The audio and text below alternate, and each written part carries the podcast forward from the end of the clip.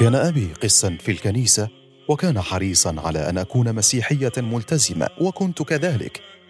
قرأت كتبا كثيرة في المسيحية وتكونت لدي قناعة تامة بها بل كنت أعتز بمسيحيتي كثيرا.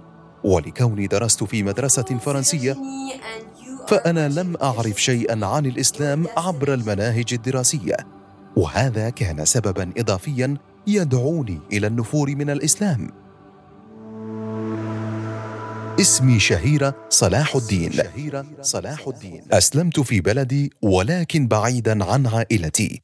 وهذه قصة هدايتي أحكيها لكم في بودكاست أروان, بودكاست أروان. من أصول. من أصول. عجيبة هي أقدار الله ومدهشة تصاريفه وفي يده وحده طريق الهداية فما أنا عليه اليوم لم أفكر به يوما. بل لم يكن ليخطر على بالي.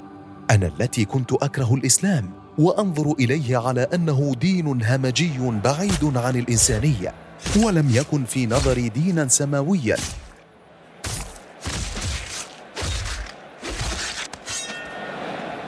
كنت كذلك حتى تغيرت حياتي تماما عندما التقيت شابا واعيا ومثقفا في زفاف إحدى صديقاتي المسلمات. وكان مسلما فأعجب كل منا بالآخر وقررنا الزواج. لم نحفل باختلاف ديننا تزوجنا وبقي كل منا على دينه. وبينما رفضت أسرتي تقبل الأمر عشت مع أهل زوجي الذين عاملوني باحترام وقبول تامين على الرغم من تلميحاتي بأنني سأصطحب ابني إلى الكنيسة يوما. تسامحهم معي على الرغم من تمسكي بمعتقدات النصرانيه أدخلني في دوامة الحيرة. فقد كان إسلامهم بخلاف الصورة المزروعة في عقلي عنه ولأتخلص من حيرتي ناجيت القديسين وسألت كثيرا من رجال الدين المسيحي ليساعدوني إلا أنني لم أجد إجابة تريحني. حتى سألت زوجي ذات مرة ما هي وسيلتك لمناجاة ربك؟ فأجاب ببساطة أناجيه مباشرة من دون أي وسيط. وكانت هذه الكلمة هي البداية.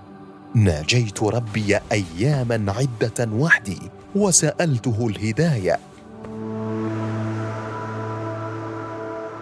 بعدها رأيت في منامي جدتي تقول لأمي اتركي شهيرة على دين الإسلام لتدخل الجنة.